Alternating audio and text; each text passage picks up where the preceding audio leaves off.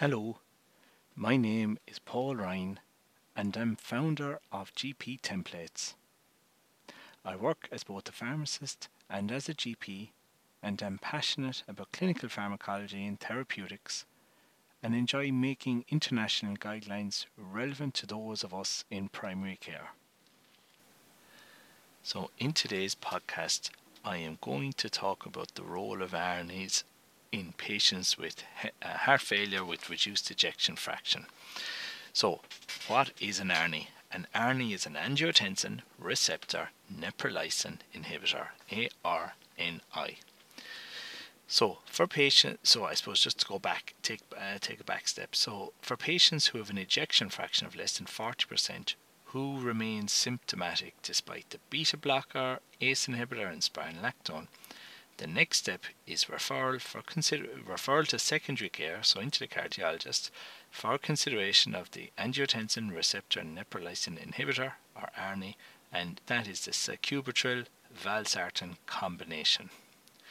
So this will be prescribed as a replacement for the ACE inhibitor or ARB, and is as per the current NICE guidance if the left ventricular ejection fraction is less than 35%. So it's not for all patients, but it's just an option there. Sacubitril prevents the breakdown of uh, brain natriuretic peptide, so therefore has diuretic, so increase, you know, in passing of water in the urine, natriuretic, so in, you know, increase in sodium in the urine, and vasodilating properties. There are two main things with ARNI, with the prescription of ARNI. Number one, they need referral to secondary care, so it's our cardiology colleagues will be prescribing them. And number two, it's really important that the ACE inhibitor or ARB they have to be stopped before the ARNI can be initiated, and they need a minimum of 48 hours washout period. So the ACE inhibitor has to be stopped two days before the ARNI, ARNI is started. So I spoke about you know uh, the role of ARNI uh, um, in patients who have an ejection fraction less than 35%, um, and that would be you know, if a patient will go back to basics, they're on an ACE inhibitor, they're on a beta blocker, they're on spironolactone, and then the next step is either an ARNI or else uh, gliflozin or an SGLT2 uh, inhibitor.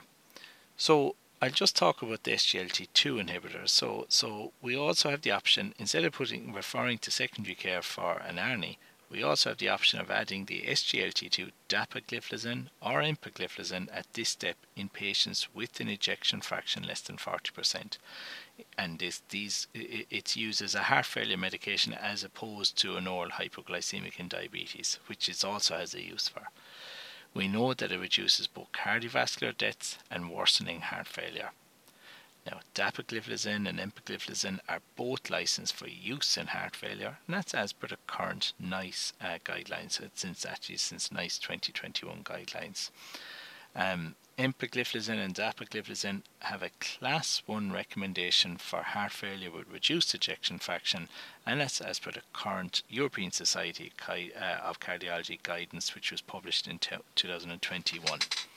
So, we have a question do we refer to secondary care? We have them on the three agents, the beta blocker, the ACE inhibitor, and the spironolactone, and uh, you know up to max tolerated doses.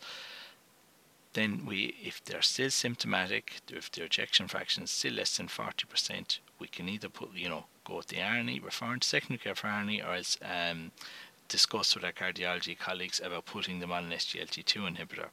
And what should you do? There were no direct head to head trials to answer this question as of 2023. So there's an, indirect comparison of outcomes comparing the two in a network meta analysis, and it suggests that the SGLT2 and ARNI had similar effects on improving cardiovascular outcomes. Combination achieved a better prognosis compared with ARNI monotherapy, so if you combine the two, SGLT2 inhibitors versus ARNI and heart failure with reduced ejection fraction. A systematic review and meta-analysis was the name of the study. If you want to look it up, it was published in the year uh, in 2021, uh, in June of 2021, in European Society of Cardiology Heart Failure Journal. Now, what about so if you were to go with so you're thinking, oh, will I refer into secondary care for the ARNI, or will I pick up the phone and speak to cardiology? There is a relative ease of prescribing the SGLT2 in primary care, and it may make it preferable at this step. And that's what the British Journal of General Practice uh, published in 2021 in a, in a review of this specific question you know, it does not need dose titration, and starting the SGLT2 for heart failure is more straightforward in patients without diabetes actually than those with diabetes. And the SGLT2 does not lower blood glucose in people who are normoglycemic, and there is not the risk of DKA, so it's actually more straightforward to, to start them in non-diabetics. So um, just food for thought. Um, so I hope um, you got something from this podcast. I spoke about the ARNI, so I, I spoke about the angiotensin receptor neprilysin inhibitor, your your valsartan and your sacubitril combination, and I also spoke about when why would you go with one over the other, and you know the the, the advantages and disadvantages of going for one over the other. Um, I hope you found it beneficial, and I'm looking forward to giving my next podcast.